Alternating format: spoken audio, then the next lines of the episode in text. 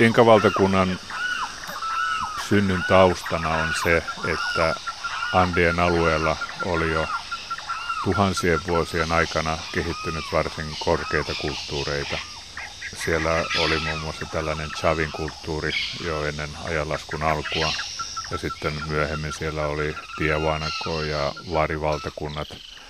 Ja näiden perintönä alueella oli jo erilaisia pienempiä valtionmuodostelmia.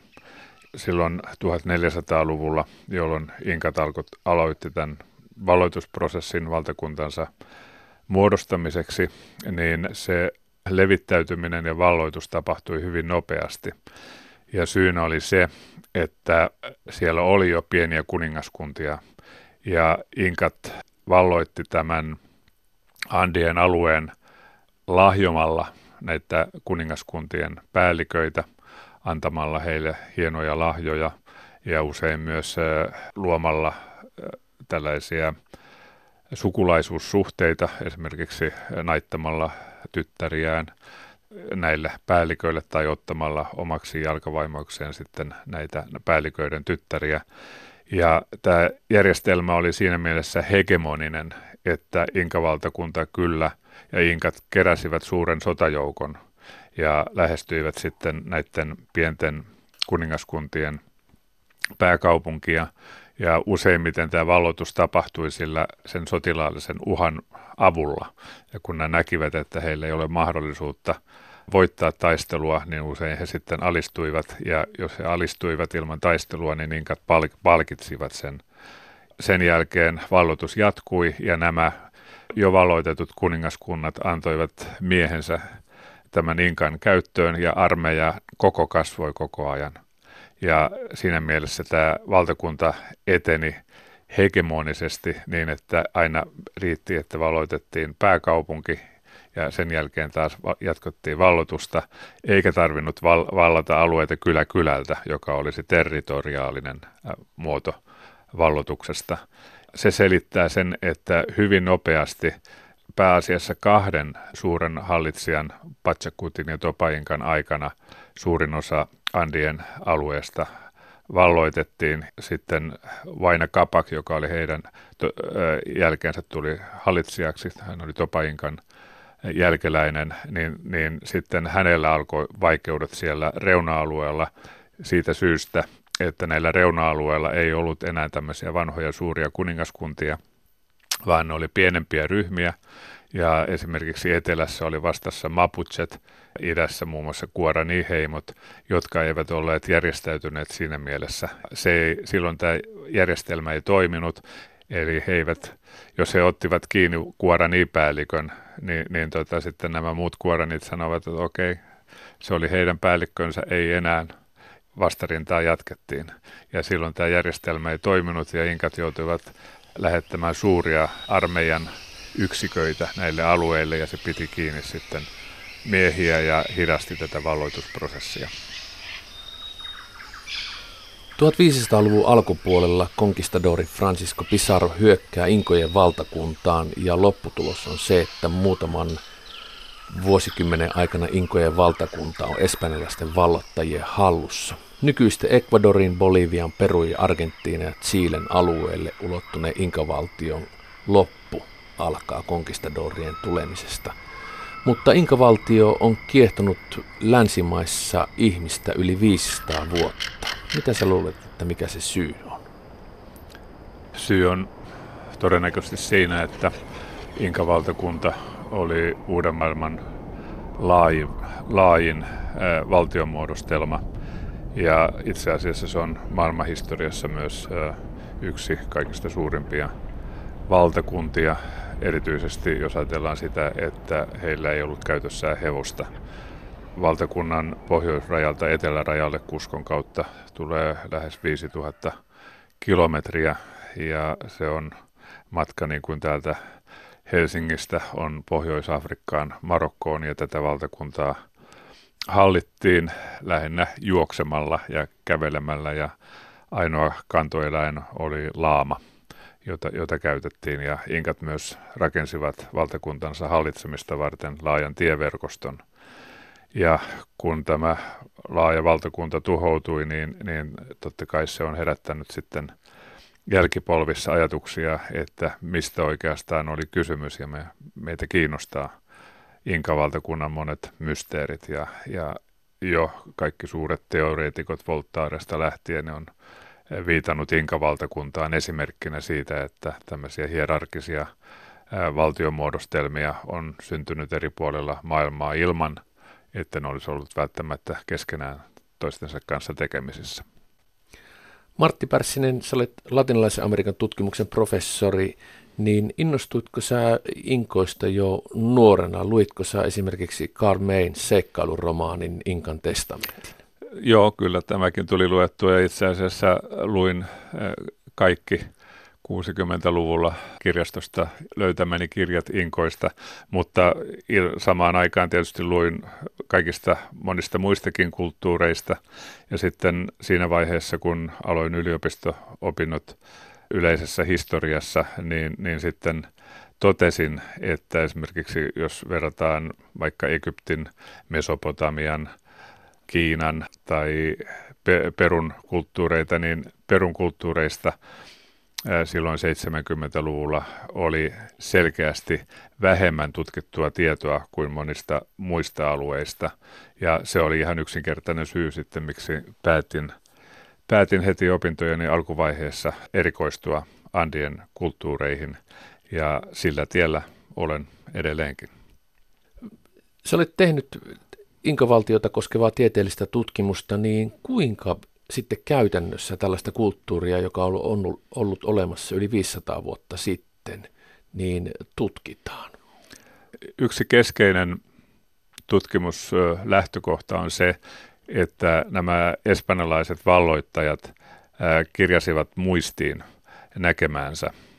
Ja näitä erilaisia todistusdokumentteja siitä Inka-valtakunnasta silloin 1500-luvulla on vielä paljon myös julkaisematta, muun muassa Seviljan intioiden arkistossa. Se on yksi keskeinen tapa lähestyä Inka-valtakuntaa, eli katsoa sitä tilannetta silloin, kun espanjalaiset saapuvat, ja silloin tietysti tämä äh, näkökulma on espanjalaisten silmät. Eli kysymys on vähän samanlaista tilanteesta, kun antropologi menee kentälle – ja näkee yhteiskunnan ja, ja tota, sitten hän pyrkii analysoimaan millaisia sosiaalisia tai poliittisia järjestelmiä siellä on ollut, niin sen näkökulma on, on sitten tämän antropologin ja, ja minulle tavallaan nämä espanjalaisten valloittajien näkökulma on se lähtökohta. Ja siinä täytyy myös tuntea hyvin tarkasti myös sen ajan espanjalainen mentaliteetti ja ajatusmaailma, jotta pystyy ymmärtämään sitä, että mitä he mahdollisesti näkivät. Sen lisäksi on nykyisin tehty paljon arkeologisia tutkimuksia, joka täydentää tätä, tätä kuvaa. Eli on tutkittu inkojen asuinpaikkoja, kalmistoja, tiejärjestelmiä ja niin edelleen, ja se on tuonut paljon uutta tietoa. Minun näkökulmasta niin tärkeimpiä oivalluksia oli se, että huomasin työskennellessäni Seviljan Intia, Intioiden arkistossa, että osa dokumenteista – jota sieltä löysin, perustui Inkojen nuorakirjoitukseen. Ja se on ollut minulle erittäin tärkeä uusi näkökulma. Ja olen kerännyt näitä nuorakirjoitustekstejä, joita espanjalaiset 1500-luvulla sitten kirjasivat ylös. Ja sitä kautta olen löytänyt hyvin paljon uutta tietoa. Ja esimerkiksi tämä hallinnollinen järjestelmä, niin se on näiden tekstien avulla selkiintynyt huomattavasti. Sen vuoksi, että Inkoilla oli hyvin tarkka väestöluettelointi.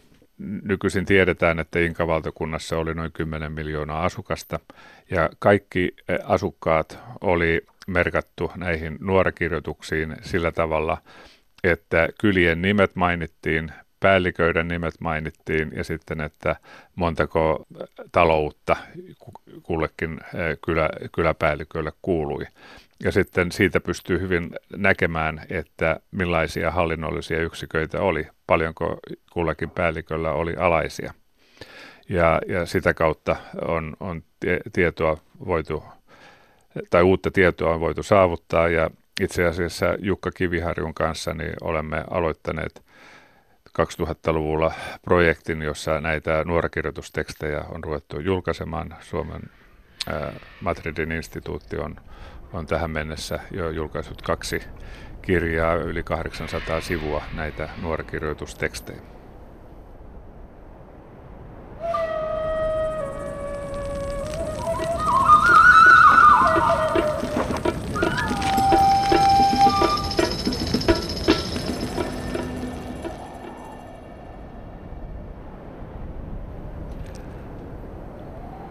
Ehkä kuuluisin ja tunnetuin paikka, joka liittyy Inkavaltioon, sijaitsee Perun kuskosta itään Machu Picchu.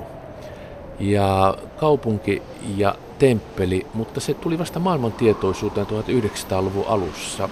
Osaatko professori Martti Pärssinen sanoa, miksi näin kiehtovan paikan olemassaolo paljastui länsimaalaisille ihmisille vasta sitten? Tämän Machu Picchun löytöhistoria on hyvin mielenkiintoinen.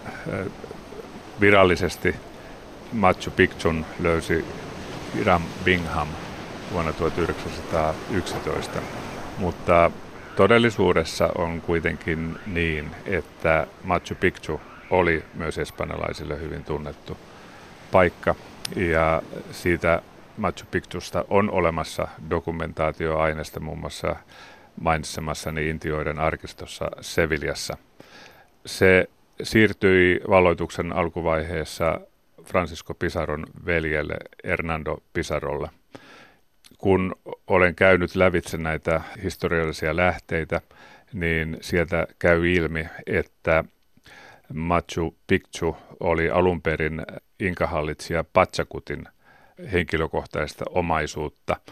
Ja näiden lähteiden mukaan se oli omistettu viljelylle, mutta sitten myös erilaisille uskonnollisten seremonioiden suorittamista varten. Ja siellä myös oli tällaisia erilaisia astronomisia pylväitä ja, ja muita välineitä, joilla sitten pystyttiin seuraamaan auringon ja kuun ja tiettyjen tähtien liikkeitä ja, ja näiden liikkeiden perusteella myös sitten aloitettiin esimerkiksi kylvöt. Ja sen takia oli erittäin tärkeää, että nämä seremoniat suoritettiin oikealla tavalla.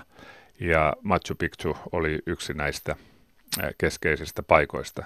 Se Machu Picchun merkitys on erityisesti siinä, että se on säilynyt lähes koskemattomana. Toisin kuin monilta muilta alueilta näitä Inkojen hienoa kiviarkkitehtuuria, niin sitä on käytetty muualle. Nämä kivet on viety pois, mutta Machu Picchu oli säilynyt Hiram Pinghamin sinne saapuessa lähes sellaisenaan, ainoastaan olkikatot oli, olivat häipyneet. Ja se sijaitsee paikalla, jossa on valtavan hienot luonnon näkymät, niin, niin tämä kokonaisuus tavallaan teki siitä eräänlaisen uuden maailman ihmeen. Mutta korostan, että Iran Pingham ei oikeasti ollut ensimmäinen eurooppalainen, joka, joka tämän oli löytänyt. Siitä on olemassa dokumenttiaineistoa. Ja esimerkiksi noin vuosi sitten löysin erään dokumentin Seviljan arkistosta, jossa käy ilmi, että 1560-luvulla Machu Picchu maksoi veronsa espanjalaisilla luovuttamalla kokalehtiä. Tämä kokalehtien pureskelu on perussa edelleen yleinen tapa. Tiedetäänkö, että oliko Inkavaltiossa näillä kokalehdillä minkälainen merkitys? Inkoille koka oli pyhä. Inkat itse asiassa monopolisoivat varsin pitkälle kokalehtien viljelyn. Kokalehtiä viljeltiin erityisesti siellä idän Jungas-alueella, joka on, on tämä välialue, josta Andet laskeutuu Amazonasiin. Se oli eräitä tärkeimpiä kokalehtien tuotantoalueita ja sitten myös rannikolla lämpimillä, lämpimissä laaksoissa viljeltiin kokalehtiä. Ja kokalehdethän on ylängöllä eläville ihmisille erittäin tärkeitä siinä mielessä, että se parantaa hapensaantikykyä ja se parantaa suorituskykyä. Ja se on syy, miksi nykyisinkin sitä käytetään yleisesti. Mutta erityisen tärkeä koka-lehdet on aina olleet uhritoimituksessa. vielä nykyisinkin, kun esimerkiksi olen ollut tekemässä arkeologisia kaivauksia Perussa ja Poliviassa, niin näitä kaivauksia ei voi aloittaa ilman kokalehtien läsnäoloa. Se kokalehtiä pitää uhrata maaäidille. Kun maaäitiin kosketaan, eli kun tehdään arkeologisia kaivauksia, niin, niin tämä lupa pitää saada tältä maan Jumalalta. Ja siinä yhteydessä nimenomaan kokalehdet on yksi tärkeimpi, tärkeimmistä osioista. Sen lisäksi kokalehden lisäksi pitää uhrata myös mustaa tupakkaa sekä alkoholia. Tämän seremonian jälkeen vasta voidaan sitten aloittaa nämä arkeologiset kaivaukset ja siellä se on eri asia kuin kokaiini, kokalehdet, eli se on hyvin mieto, mieto aine, mutta sillä on erittäin suuri uskonnollinen merkitys, mutta sillä on myös ihan käytännön merkitys, että sen avulla ihmiset jaksavat tehdä enemmän töitä. Ja kun esimerkiksi Inkavaltokunnassa työn teko oli veronmaksun muoto, päivätyö, niin sitä suorituskykyä parannettiin antamalla työntekijöille kokalehti. Professori Martti Pärssinen, pieni jossittelu. Jos pääsisit yli 500 vuoden taakse Inkavaltioon, niin onko sulla mielessä tai oletko koskaan ajatellut, että mikä olisi se tilanne tai paikka, jossa haluaisit olla läsnä ja nähdä? Ensimmäisenä tulee mieleen se, että Inkoilla oli tapana vuosittain kaikista tärkeimpien seremonioiden yhteydessä tuoda kaikkien edellisten inkahallitsijoiden muumiot yhteen osallistua, osallistuakseen näihin vuosijuhliin. Ja varmaan se olisi sellainen näky, josta myös näkisi aika hyvin sitten inkojen oman hierarkian ja sosiaalisen organisaation ja missä järjestyksessä ja millä tavoin näitä eri inkojen sukuhaaroja sitten on huomioitu näissä seremonioissa. Ja sitten toinen asia, mikä erityisesti kiinnostaisi sitten on se, että olisi äh, mukavaa nähdä, miten näitä nuorakirjoituksia oikeasti sitten käytettiin.